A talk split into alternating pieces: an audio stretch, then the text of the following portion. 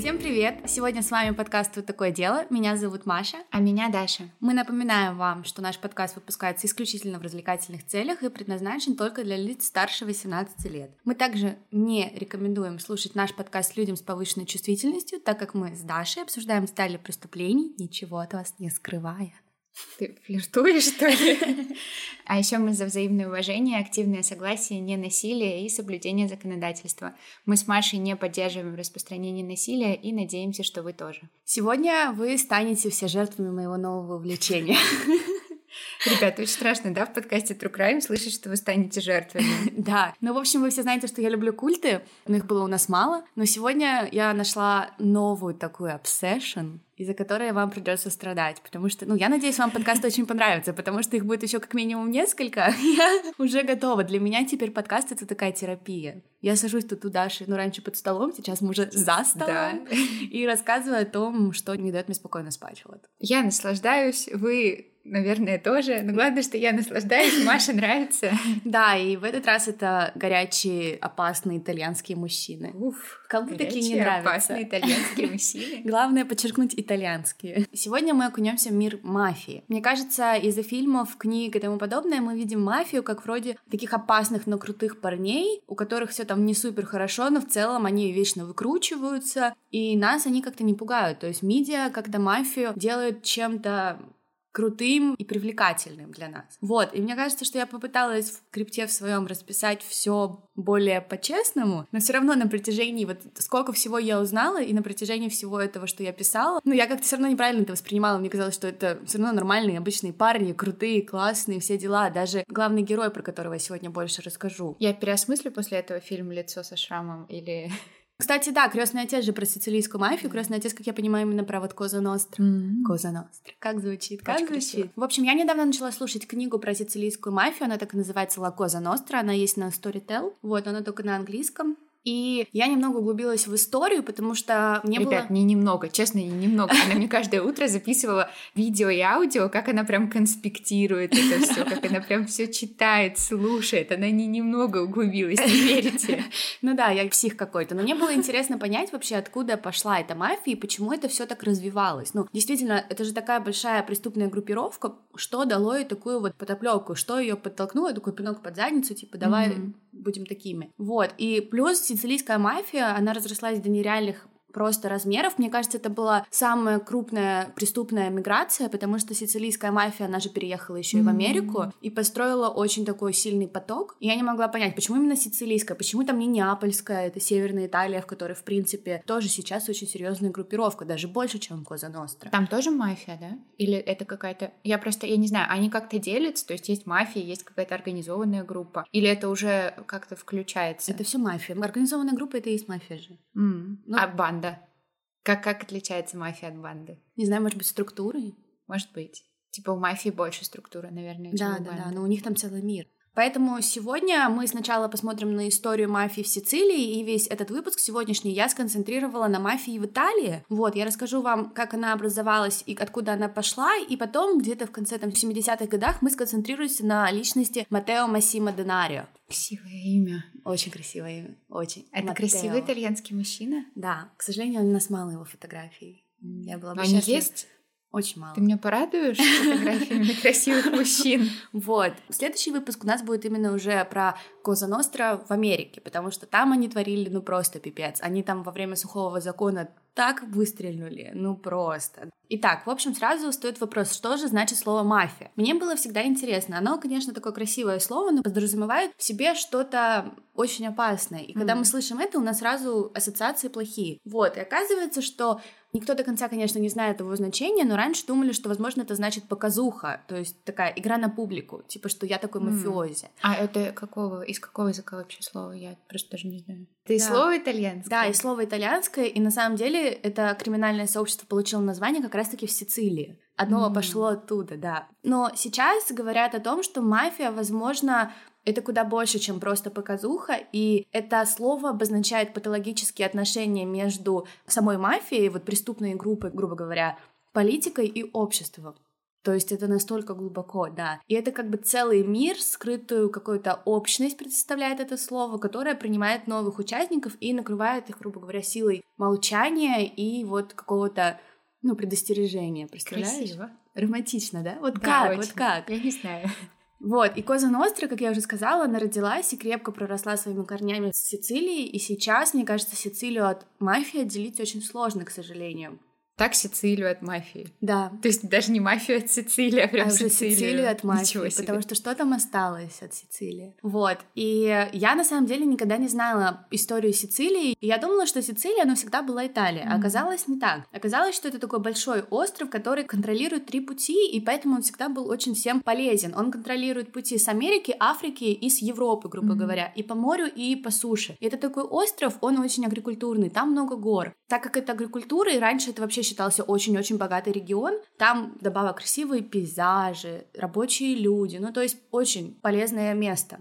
Этот регион славился скотом, и там родилась поэзия. Вот, да. Это была часть Италии или это все-таки что-то независимое? Сицилия была вообще под разными правлениями. Она даже как-то была под арабами, mm-hmm. под Испанией, насколько я понимаю. Я не настолько углублялась в историю Сицилии, но она не сразу была частью Италии. Mm-hmm. Вот. И из-за того, что у них не такой небольшой разрыв с Италией, между странами там всего две мили. Сицилия была всегда таким направлением для трафикинга и для огромного количества миграции. Особенно с Либии туда постоянно бегут люди по морю. Mm-hmm. Вот, ну, потому что она очень близка к ним. Но что интересно, популяция в Сицилии всего пять миллионов человек. И со временем развития Римской империи, как по мне это очень интересно, популяция в регионе выросла всего в пять раз. Mm. С Римской империей. И для сравнения, в Италии это шестнадцать, то есть очень-очень мало. Говорят, что это возможно из-за того, что, во-первых, проживающие там люди — это очень закрытая коммуна, которая даже до сих пор не впускает всех. А во-вторых, это может быть потому, что район так много держали под разными правлениями mm-hmm. и правителями. От него всегда хотели так много, и так мало он получал, что оттуда очень много людей эмигрировало. Да, я не хотела оставаться. Но такая миграция — еще один плюс в пользу сицилийской мафии. Сама Сицилия, как я уже сказала, всегда была завоеванным регионом, и под кем бы Сицилия ни была, никого никогда не интересовало экономическое развитие региона. То есть все старались высосать все возможное и уйти к себе. Да, но и Сицилия сама по себе давала достаточно, будучи mm-hmm. просто агрикультурной страной, и развития не получала. В девятнадцатом веке, но ну, судя по тому, что я прочитала, Сицилия вообще была за век под двумя-тремя режимами. И по итогу в тысяча восемьсот шестидесятых годах она стала частью Италии. А спустя двенадцать лет вот была как раз-таки вот эта юнификейшн, когда mm-hmm. они все объединили. Сицилию ни один из режимов нормально не воспринимал. И даже когда Сицилия стала частью Италии, по моему источнику, к Сицилии относились вообще не супер дружелюбно, и итальянцы ее не понимали. В общем, и ситуацию можно описать так. Там была диктатура, которая не понимала местных обычаев и пыталась контролировать остров. Но делали это каким-то незаконным способом, то есть они не пытались как-то законно ввести новые нормы, они просто договаривались с аристократией Сицилии, mm-hmm. и люди как бы не понимали, что происходит. По итогу три правителя подряд в Италии все пытались добытались Сицилию урегулировать, и так и не смогли. Ни у армии, ни у демократов не получилось изменить Сицилию, и среди итальянского правительства Сицилию считали местом, где умирают амбиции. Жители казались итальянцам, смутьянами и дикарями вообще. И вплоть до того доходило, что северная часть считала, что Сицилия вообще не смогла еще пережить средний век. Нормально? Вообще это... Сицилия. По итогу, как выходит, ну, если посмотреть на это со стороны, Италия к Сицилии была просто не готова. Они туда уже отправили политических деятелей, чтобы те пытались регулировать ситуацию, и те потом, выступая в парламенте, говорили, мол, им кажется, что сицилийцы вообще на арабском говорят. Mm. Потому что там какое-то время... Там диалект. диалект да, да mm-hmm. там просто диалект. Ну, естественно, они были под арабами какое-то время. Mm-hmm. А сицилийцы тоже довольны не были. Они говорили, что объединение с Италией не принесло им ничего хорошего, а только налоги и обязательную военную службу. Ну и вот вдобавок люди были недовольны, потому что они очень придерживают свои традиции, а их традиции, их людей не уважали, их просто пытались прогнуть. И несмотря на то, что менялись там какие-то методы правления и даже пытались сделать в Сицилии отдельное правление в целом, то, чтобы оно там все регулировало, ладно, mm-hmm. будьте отдельными, ничего не получилось. И в девятнадцатом веке сицилийцы даже пытались снова получить независимость. Вот эта волна независимости, она пробежалась по всей Европе, но Палермо, столица Сицилии, она была прям таким вот каким-то эпицентром, mm-hmm. да. И они прям боролись, и этим занялись и студенты, и потом это разрослось. И что, естественно, получается, когда регион настолько не уважает? Получается преступность, получается мафия. Mm-hmm. И на сцену сцену выходит Cosa Nostra.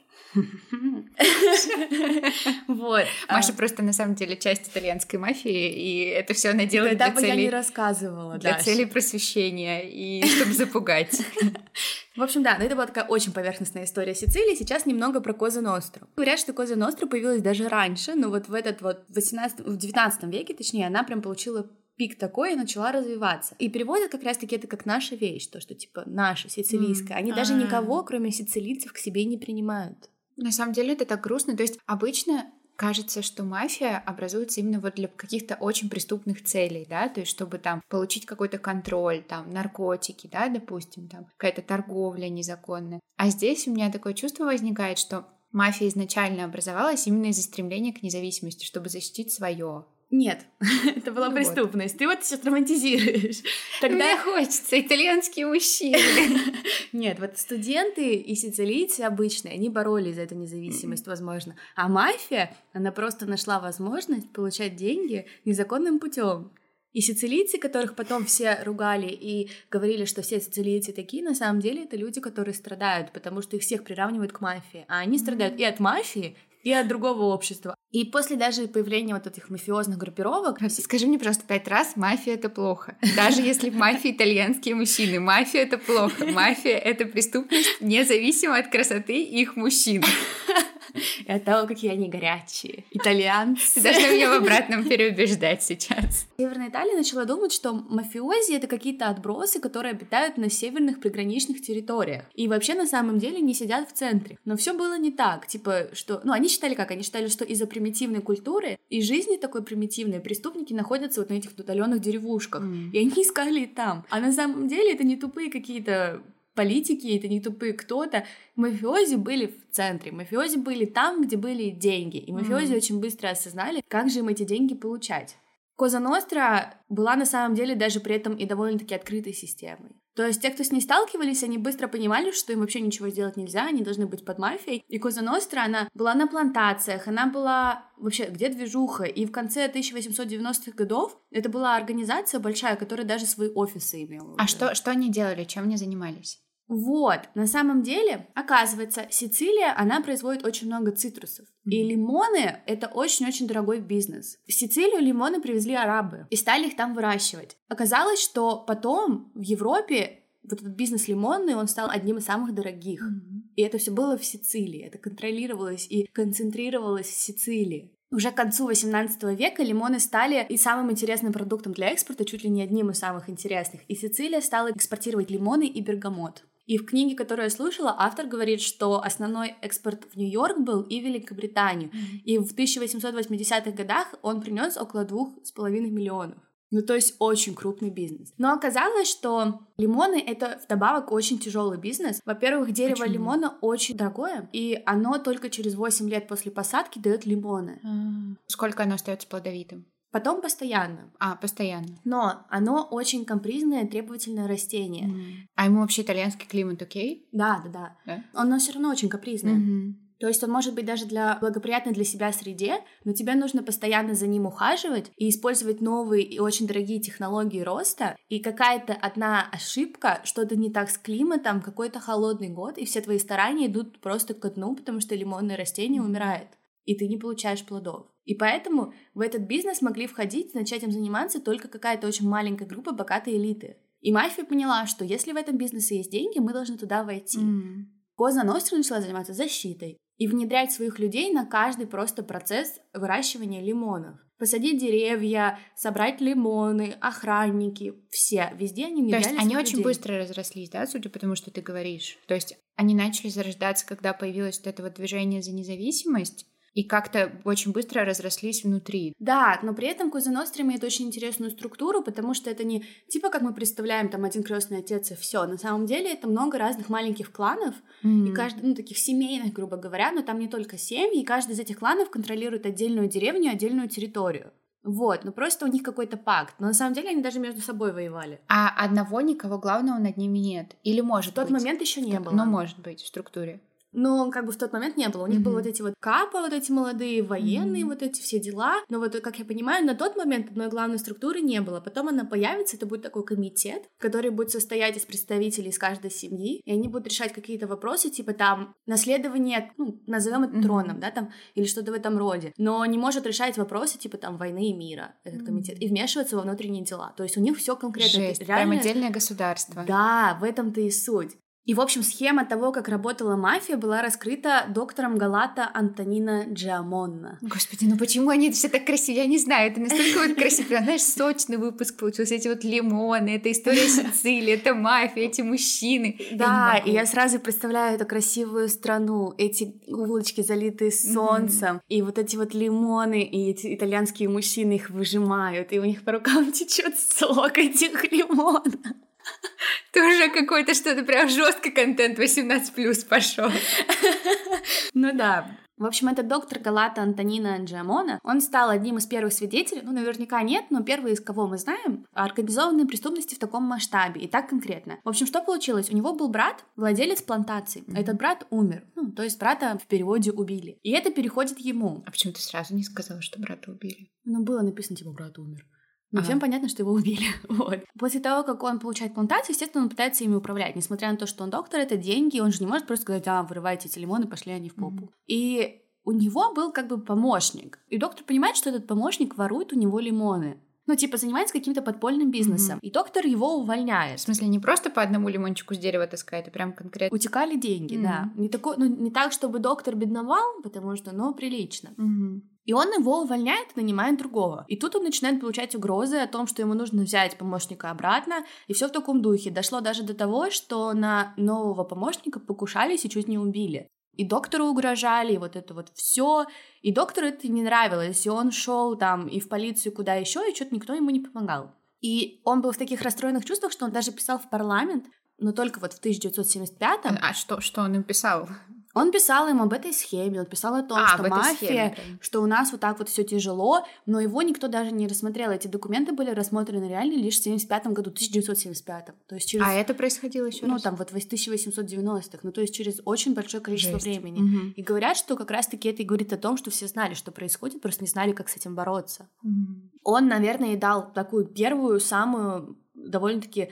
большую схему и описал нам о том, что, в общем, эта мафия убеждает фермерство нанять себе... Своих людей, да? Да, да, да. Угу. Чтобы те могли работать и на каждом этапе выращивания воровать. То есть и... это типа плата за крышу или это как-то? Типа того, да? да, это как плата за крышу, но мы еще получаем от тебя не только деньги, но и твои лимоны для продажи. Угу.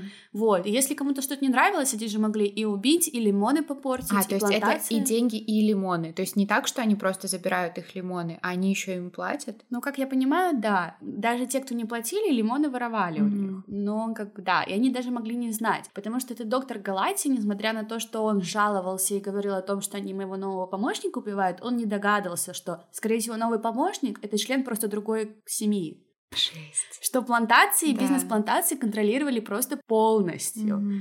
Ну, на самом деле, доктор все правильно и описал, что схема, она всем знакома, она понятна, и я думаю, любая мафия действует на этом этапе, типа, плати нам деньги, мы тебя будем mm-hmm. защищать. И он как раз-таки стал свидетелем этой борьбы между собственниками земли и мафией. Это была за деньги борьба за плодоносные земли, и мафия, она выигрывала. Ну, конечно. Да, потому что интересно... В тысяча восемьсот шестьдесят восьмом году был Никола Туризи Колонна. Он был лидер Национальной гвардии Палермо, и он писал тоже о некоторой воровской секте уже тогда, действующей во всей Сицилии. Интересно, а можем сделать подкаст, где мы просто читаем красивым голосом красивые имена итальянских мужчин на протяжении часа? Это будет платный контент.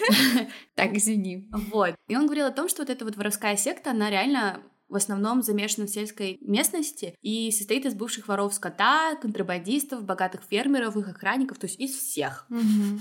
Кто-то же это придумал, кто-то же их объединил. Ну, то есть не любой человек может создать какую-то структуру, так, чтобы она работала. Да, вот это тоже интересный момент. Почему-то я не видела никогда, чтобы кто-то описывал... Кто стоит, грубо говоря, да? Да, но, как я понимаю, что они все дружили. Ну, то есть, естественно, это была борьба угу. за какие-то территории, за каждую деревню, за все остальное, но между собой у них все равно были какие-то пакты о неприкосновенности. Угу. То есть мы можем воевать на уровне, там, мой помощник или твой, на уровне, там, чьи лимоны, чья плантация. Но семьями, нашими ближними семьями, мы, типа, дружим. Ну да, ну, типа, мы друг друга не убиваем в край. Ну, то есть это... крестным отцам на свадьбу дочери прийти. Да, да, да, типа mm-hmm. такого, да. Мы как бы дружим, но мы не дружим. Мы как раз-таки вот на этапе этого доктора Галати, я не знаю, он привел это или нет, узнаем процедуру инициации. В общем, оказывается, мужчина тогда появляется перед боссами, перед несколькими боссами. Mm-hmm. Да, один из боссов подает ему руку, как я понимаю, тот, у кого он будет, mm-hmm. и он ее целует и должен поклясться. Вот. А такое мы видели. Да. Потом ему подают изображение, как я понимаю, святого Антония. И он клянется на нем тоже. Потом они сжигают изображение. Верности клянется. Да. Угу. Потом они сжигают это изображение святого Антония, и пепел это был как бы символ молчания. Mm. То, что мафия подставлять нельзя. Пепел — это, грубо говоря, то, что происходит с предателями. Вступая mm. к нам, ты реально под вуалью молчания, и только попробуй нас предать. Ни mm. один из полицейских, ни одна армия не сделает того, что сделаем мы. Структура, вот как я и говорю, она не монолитная, скорее такая свободная конфедерация. Примерно сотни групп, которые называли себя семьями, клан или, например, баргатас. Вот, ну просто когда говоришь «семья», кажется, что они все связаны, но они не связаны. И только потом, только в тысяча девятьсот восемьдесят четвёртом году нам удается узнать структуру каждой семьи, не просто структуру mm-hmm. всего клана. И один из конфигураторов, он рассказал, что в клане есть босс, у этого босса есть нижний босс. Нижний босс контролируется... Как грустно быть нижним боссом, на самом деле. Ну, типа, босс, он, ну, чтобы себя защитить, он как бы все делает через нижнего босса. Такой серый кардинал. Да. Угу. А нижний босс контролируется одним или более советчиками. То есть, если прочертить линию, будет угу. наверху этот босс. Основной. Такое разделение властей, мне да, нравится. Да, сбоку советчик, а снизу нижний босс. Ага. Вот. Нет, как это называется? Система сдержек и противовес. Да-да-да. Под командованием есть группы солдат. Ну, как бы их может быть тоже разное количество. Угу. И это стру... те, которые... Те, которые все делают, да, да которые угу. выполняют приказы. И структура, она может быть, конечно, другой, но фактически это так. Потом уже произойдет вот эта макси-комиссия боссов, которая будет как раз-таки отвечать за какие-то вопросы мира, потому что мы одна мафия, давайте-ка мы будем дружить. И все остальные вот эти семьи, они, по сути, автономны и независимы. Mm-hmm. Ну, то есть вот эта вот комиссия, это как какой-то международный орган у нас. Встречаются представители государства и решают вопрос, но не значит, что мы все обязаны. И мафия продолжает расширяться до тысяча девятьсот двадцать пятого года, когда в Италии происходит фашистский режим Бенито Муссолини. Mm-hmm. Mm-hmm. Кстати, очень интересно, что происходило с мафией во времена фашизма. Очень интересно, потому что Бенито Муссолини ненавидел мафию. О-о-о. И он прям с самого начала начал кампанию по уничтожению мафии. Он думал, что если я сейчас мафию уничтожу, потому что все про нее знали. Mm-hmm. Ну, конечно, была в других моментах, но сицилийская — это сицилийская. То я прям себе авторитет подниму. Да, mm-hmm. я тогда буду вот да. Бенито Муссолини. Она, если что, делает вот этот вот жест, когда итальянцы говорят что-то, вот они так складывают, да, если даже смайлик, вот она вот так вот делает. Да. По его мнению, как раз-таки нужно было все мафиозные какие-то основы на острове подавить. Муссолини даже приехал в Сицилию в мае тысяча девятьсот двадцать четвёртого года. Тогда мафия уже просочилась в политику, и его принимал босс мафии Франческо Куччиа. И Куччиа на тот момент как раз-таки был мэром. И Муссолини приезжает, короче, с эскортом. А Муссолини знал? Да. Муссолини приезжает с эскортом из полиции, и Куччиа на это смотрит, стоит такой, и не понимает, зачем. Он же как бы принимает Муссолини как гостя, и он же типа мафиози, и он же типа мэр. Угу. И он наклоняется к Муссолини и говорит, типа, ты со мной, и потому ты под защитой. Зачем тебе все эти копы? И все-таки, понимаешь, ты со мной. Извините, конечно, я не хочу никого оскорблять, но я представляю этот акцент. Зачем тебе все эти копы? Муссолини испытывал к мафии такую неприязнь, что он отказался от предложения Куччиа.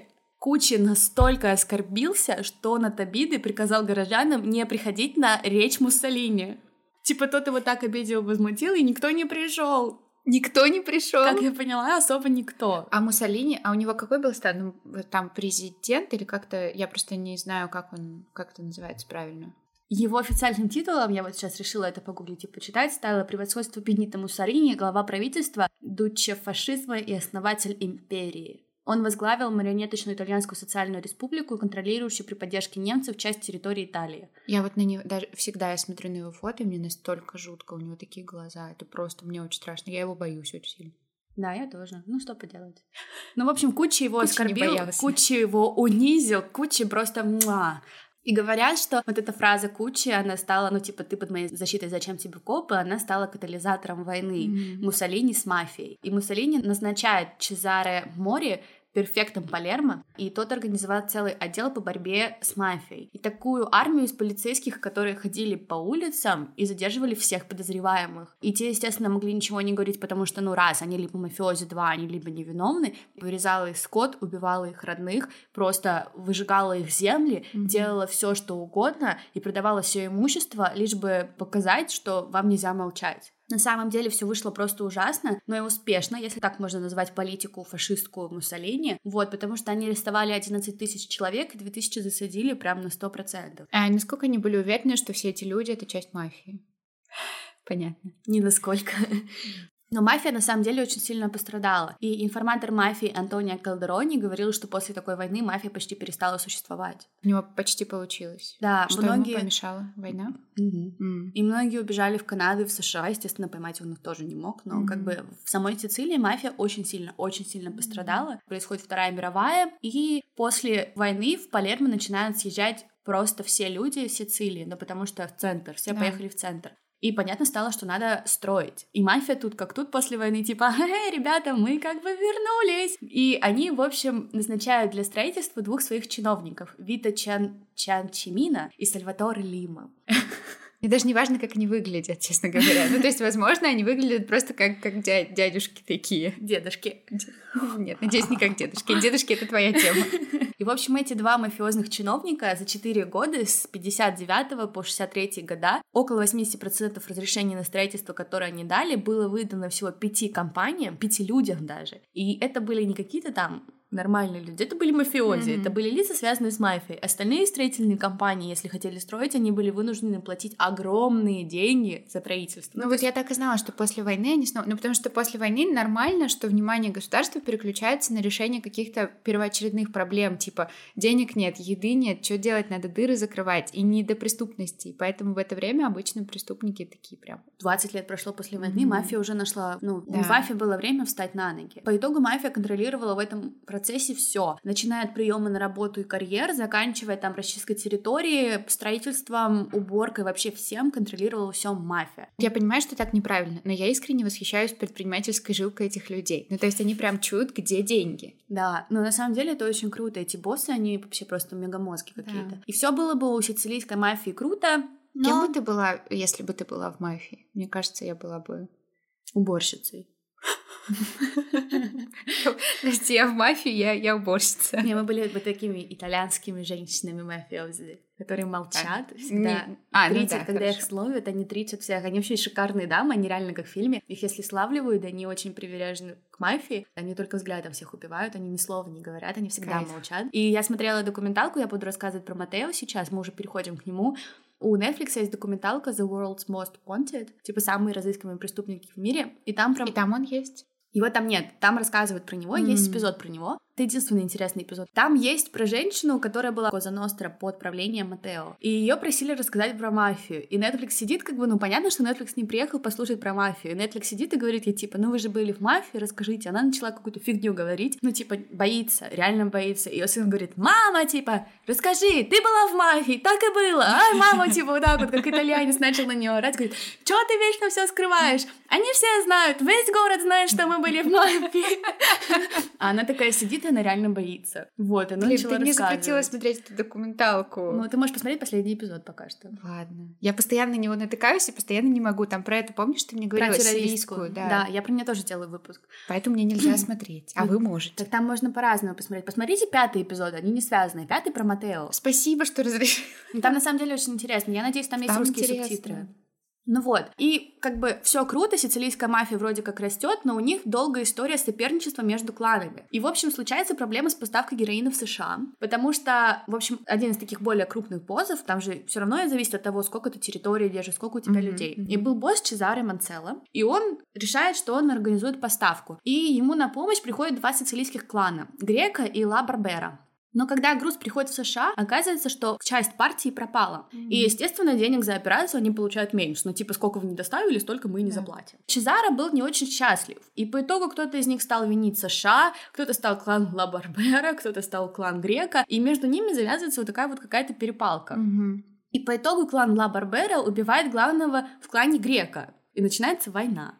И это была вот мафиозная война. Прям как отдельное государство. Да, и было это, конечно, очень жутко. Погибло на тот момент очень много людей, погибло много мафиози, полиции и простых граждан. Так в апреле шестьдесят третьего года несколько прохожих были ранены во время просто перестрелки в Палермо, ни с чего. В июне было убито шесть полицейских, которые пытались уничтожить заминированный автомобиль. Ну да, прям по-серьезному, ну то есть это реальная была война. И вся эта война, она вызвала жуткие репрессии, и в результате которых было произведено около две тысячи арестов. И в шестьдесят восьмом году судили примерно сто семнадцать человек, но многие из них были оправданы, потому что не было доказательств, что это мафия. Но вот за что Италии большой плюс, они по-честному их судили. Mm-hmm. Ну то есть я не знаю, насколько мафия подкупала, естественно, мафия очень много подкупала. Но Италия прям старалась бороться. Италия mm-hmm. очень старалась бороться. И у мафиози после этой войны не было денег, потому что, во-первых, посадили людей, во-вторых, они потратили очень много денег на судебные издержки, ну... Поняли, что им невыгодно воевать, и им надо жить мирно или не очень? Ну, я так думаю, да, я так думаю, что когда многих засадили, они стали понимать, mm-hmm. что как бы бабла-то тоже уже нет, давайте перестанем. Ну, то есть они все равно всегда в режиме какой-то борьбы друг с другом, mm-hmm. но, ребят, давайте успокоимся. Mm-hmm. И только вот, получается, к концу, ну, где-то к середине семидесятых, мафия снова поднимается на ноги благодаря рэкетам и контрабанде. Сицилийские неаполитанские криминальные авторитеты договариваются о монополии на перевозку сигарет в Неаполь. Mm-hmm. И они зарабатывают на этом просто кучу бабла. Просто кучу бабла. Вы представляете, они просто договариваются о монополии и делают это. Ну, как бы никто их не останавливает. Вдобавок, Коза Ностра занялась вплотную наркотиками, потому что, в общем, были заводы по переработке героина. Они были во Франции, и их закрыло французское правительство. И Коза Ностра понимает, что окей, это лазейка, mm-hmm. и они начинают на острове открывать завод, и после этого стремится не только перерабатывать наркотик, но и распространять его. Все это ехало в США. А наркотики всегда были, да, в их бизнесе? Ну, то есть... Насколько я понимаю, да. Mm-hmm. Как только можно было, так сразу. Они начали, вот изначально, они начали с наркотиков? Они начали с лимонов, тогда не было наркотиков. Они начинали с лимонов, как я поняла, но по мере развития мира тренировались, бизнеса, короче, на лимонах, а потом перешли да. на серьезный став. Но они занимались любой контрабандой, видишь, mm-hmm. сигареты, вообще все что угодно. Где были деньги, там была мафия. Строительство, окей, были бы деньги в библиотеках, они были бы в библиотеках. А жаль, вот почему нет денег в библиотеках? Тогда бы туда пришла мафия, может быть, что-то в этом поменялось.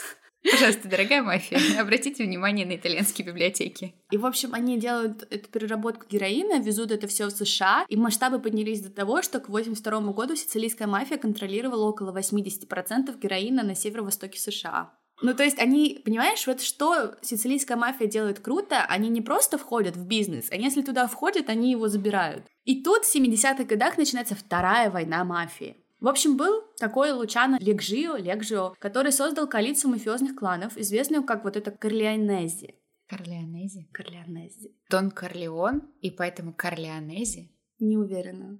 Может быть. В общем, Лучано был во главе этой коалиции, и он инициирует кампанию по доминированию в Коза Ностре и его торговлю наркотиками. Что они делали? Доминировали в Коза Ностре, в смысле? Ну, Лучано инициирует кампанию для того, чтобы стать главным из главных а, в Коза Ностре. А, ты просто так сказала по доминированию. Доминированию. Да, кампанию по доминированию.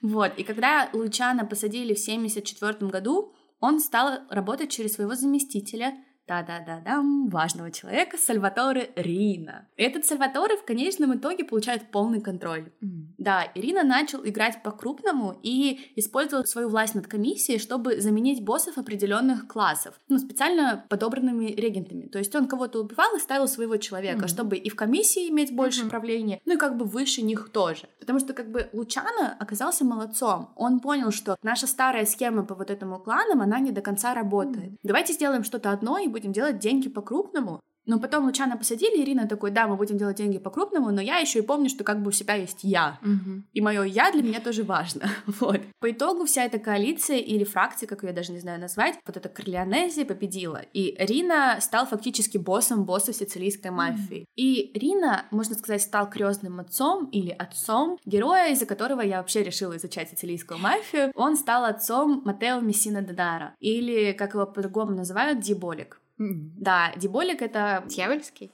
типа из комиксов какой-то убийца, но я просто не знаю комиксов, вот, может быть, кто-то знает. В общем, о том, как Маттео стал правой рукой Риина, истории расходятся, но говорят, и вообще Риина об этом говорил, что когда Риина стал убивать всех, у Маттео отец уже был мафиози одного из кланов, и когда Риина стал всех убивать, он пощадил отца Маттео. И Маттео отец дал своего сына, ну, в благодарности. И с этого момента Маттео стал просто машиной убивать. И Маттео начал с самых низов и поднимался, и Маттео знал все. И Маттео был просто диким и остался диким человеком.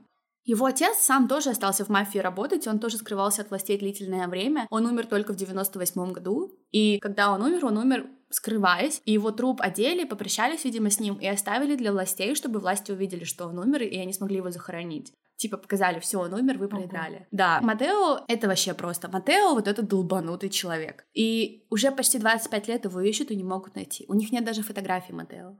У них нету голоса Маттео. Ого. И даже почерк Маттео, они не уверены, что это почерк Маттео. Они ничего не знают про Маттео, они ищут его двадцать пять лет. И самое, что интересное, Маттео, скорее всего, находится в городе, где раньше правил его отец, и спокойно живет. В общем, говорят, что Маттео сейчас прячется недалеко от Кастельветрано. Кастельветрано — это город, как раз-таки, где mm-hmm. правил его отец. И там население всего тридцать пять тысяч жителей. Там живут фермеры, которые, знаешь, такие продают фенхель и цветную капусту до сих пор из капота своей машины. Такой приятно ухоженный сицилийский городок с маленькими улочками, где ездит много машин. И правоохранительные органы говорят, что в этом городе на самом деле очень низкий уровень преступности. Вот, но, скорее всего, это потому, что там сидит Маттео Денаро и его семья, и как бы на протяжении десятилетий это все контролирует, начиная mm-hmm. там с отца, заканчивая самим Маттео. В юности Маттео был палачом, и он начал работать... Палачом? Да. В смысле, он работал палачом? Или в смысле, он... в мафии он был палачом. Он начал работать с самых низов, и он убивал. Маттео очень часто говорил, что своими жертвами он может заполнить маленькое кладбище. Да, и в этой документалке даже появлялся полицейский, который видел один из немногих Маттео молодым, он сказал, что, типа, я просто ехал домой, он проехал мимо, меня такой, ты пиу-пиу-пиу, и поехал. И я чуть не типа, умер. Стрелял в него? Да, и он чуть не умер. Представляешь? Ну, то есть Маттео вообще псих. Маттео в восьмидесятых годах был таким молодым, многообещающим капо. Он вообще произвел фурор среди фермеров, потому что в этом вот городке и вообще в Сицилии все такие как бы... Все боссы мафиози тоже, они уважают ценности, они такие вот религиозные, они все дела. А Маттео был не такой. Маттео был любителем роскоши, компьютерных игр. Он ходил с кабриолетом, одевался в Версачи и Армани, носил роликсы и очки Ray-Ban. В смысле, подожди, что значит ходил с кабриолетом? Он ездил на кабриолете, пистолет-кабриолет. Он ездил на кабриолете, извините. Вот. Я думаю, как работает пистолет-кабриолет? Типа, он как-то, может, откидывается. Это уже я, да. Ну и вдобавок, в общем, Маттео был жутким бабником. И он никогда не скрывал это, и он не любил, когда его ограничивают, чтобы вы понимали, что Маттео — это не какая-то романтичная фигура. Он, в общем, как-то переспал с администраторшей в отеле, а менеджеру отеля это не понравилось, и по итогу он просто убил этого менеджера. Но несмотря на то, что Маттео вроде как был бабником, на женщину ему было тоже все равно. Он убил, например, своего врага и его подружку, зная, что та на четвертом месяце беременности. И он задушил ее своими голыми руками, ему было просто все равно. И Маттео, он вмешивается в эту Вторую мировую, вой... вторую мировую войну мафии. Вторую мафиозную войну. И получается так, что в конце восьмидесятых появляются на сцене два магистрата. Это Джованни Фальконе и Паоло Борселлино. И они начинают огромную кампанию против Коза Ностры. И все бы ничего, но им удается поймать одного из крупнейших в Коза Ностре боссов и мафиози по имени Тамаза Бушети. И Тамаза понимает, что ему как бы сейчас попа, и он решает стать информатором. Защита себя от мафии, типа защитить мою семью. Это на самом деле такой шаг-то очень рискованный. Да, и поэтому Джованни и Паоло сейчас просто герои в Сицилии и в Италии вообще. Вот, и на защиту его семьи они выходят, и другие понимают, окей, блин, нас сейчас тоже начнут ловить, нам нужно быстрее становиться тоже информаторами, чтобы нас тоже спасли. Mm-hmm. И, короче, по итогу Фальконе и Борселлино собрали много показаний и устроили огромный макси-суд. И сейчас в рамках национального законодательства суд, который они устроили, считается самым большим судом. Ого. Да, он длился почти два года, с февраля восемьдесят шестого по декабрь восемьдесят седьмого. И для того, чтобы обезопасить себя, они в здании суда построили бункер, в котором судили этих людей. Новая реальность. Ну, то есть ты, ты даже не представляешь, что... А люди будто... с этим живут. Да. Для них это реальность нормальная, а для нас это фильм. Да. Они построили этот бункер, в котором они перед судом представили четыреста пятьдесят три человека, из которых триста тридцать восемь были осуждены. Вот, но там же еще, понимаешь, нужно понять, что суд не куплен, никто не куплен, вот это вот все. И по итогу даже Верховный суд подтверждает приговоры этих людей, и образы Фальконе и Борселлино, они вообще нарисованы на граффити, их считают, типа, как единственными mm-hmm. борцами конкретными, кто что-то сделал. Но мафии это очень не понравилось, и еще Маттео бы. В этом участвовал, да. Они организовали ряд нападений и убили много человек. Этих двоих они не убили?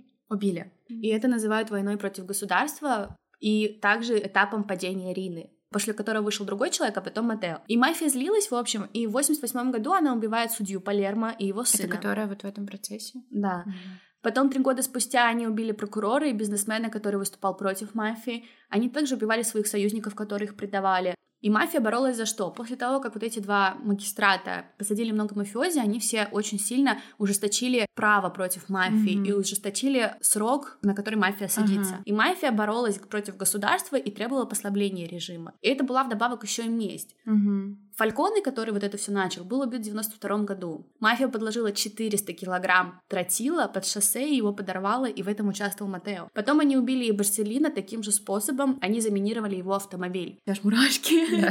Вся эта ситуация вызывала, конечно же, массовые репрессии, особенно после убийства двух этих магистратов. Мол, типа, да, вы поймали мафию, а по итогу-то что? Mm-hmm. По итогу мы тоже все в опасности. Yeah. И вдобавок мафия... Она провернула несколько террористических актов в качестве предупреждения. Они уничтожили очень много культурных ценностей. Mm-hmm. Они, в общем, сделали подрывы в туристических местах в Милане, в Риме и во Флоренции. И Маттео был участником взрыва галереи во Флоренции, при которой они уничтожили картины Рубенса и Джотто. Говорят, так как Маттео был очень-очень образованным, умным и таким, он знал, что делает, он пошел туда, и он прям выбирал самые крутые картины, которые можно подорвать. Жесть.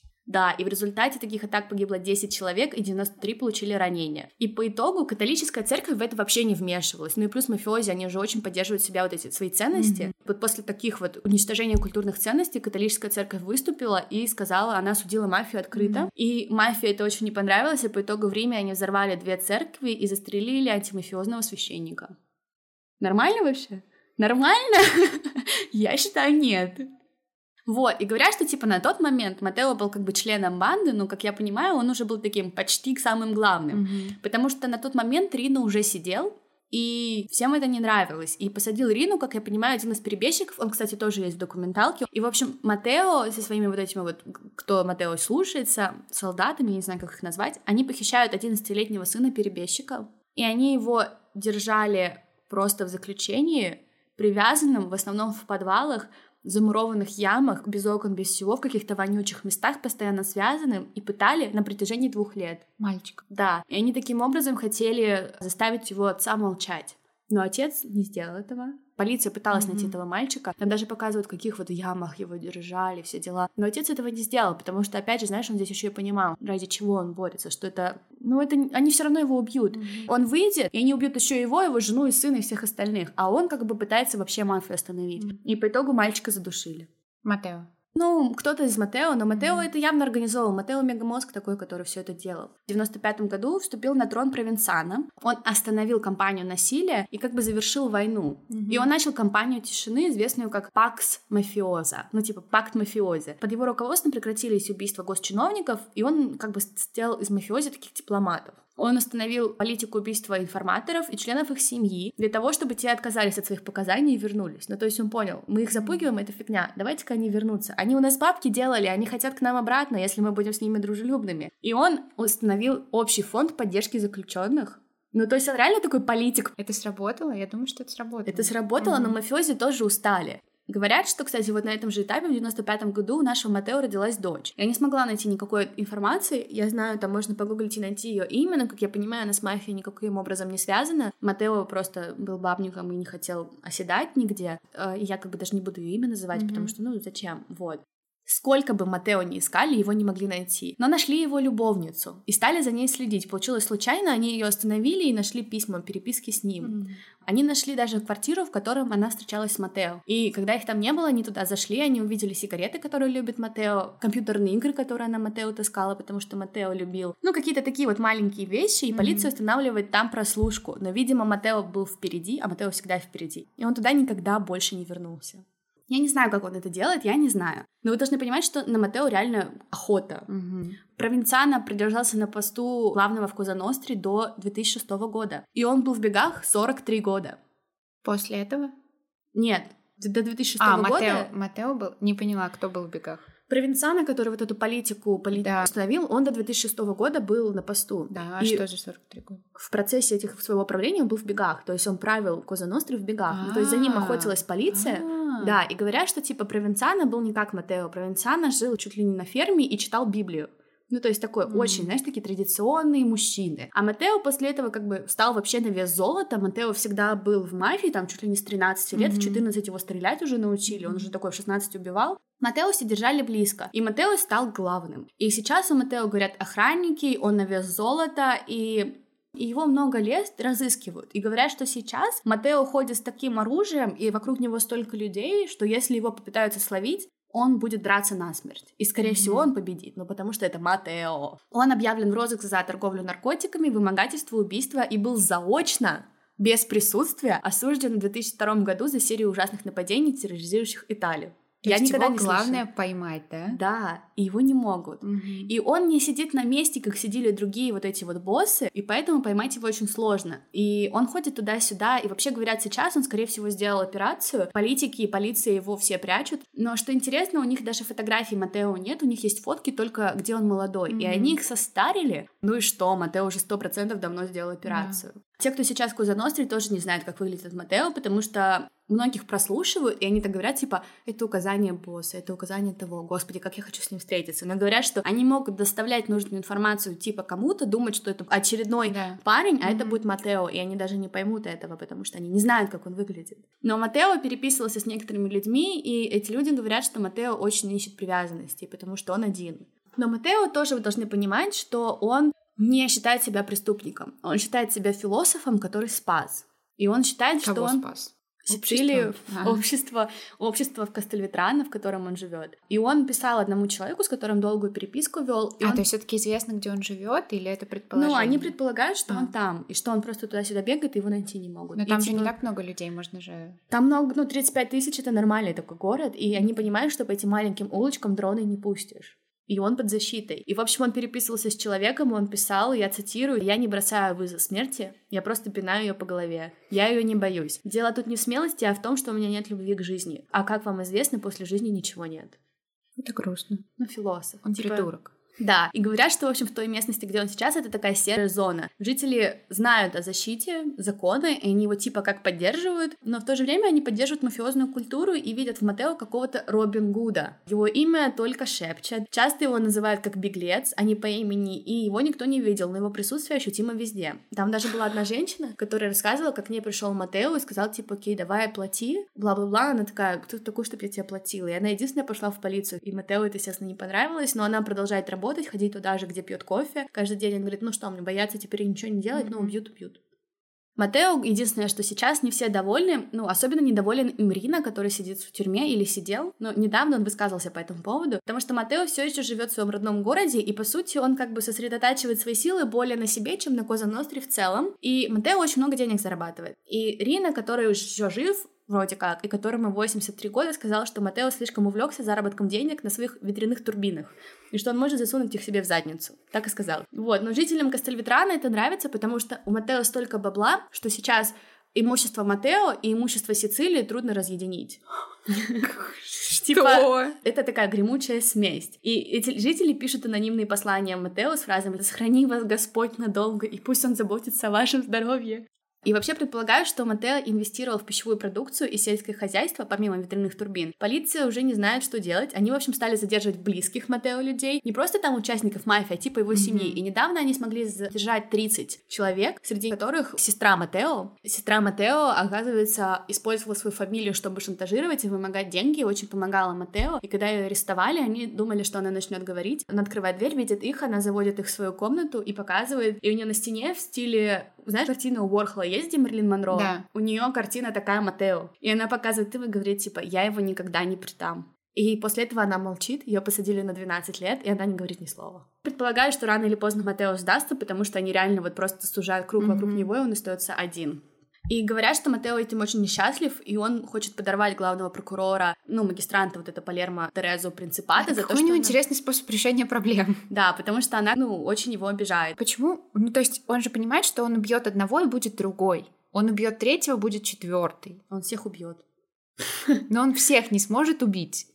До этого справлялся. Ты тоже как-то странно вообще на это смотришь.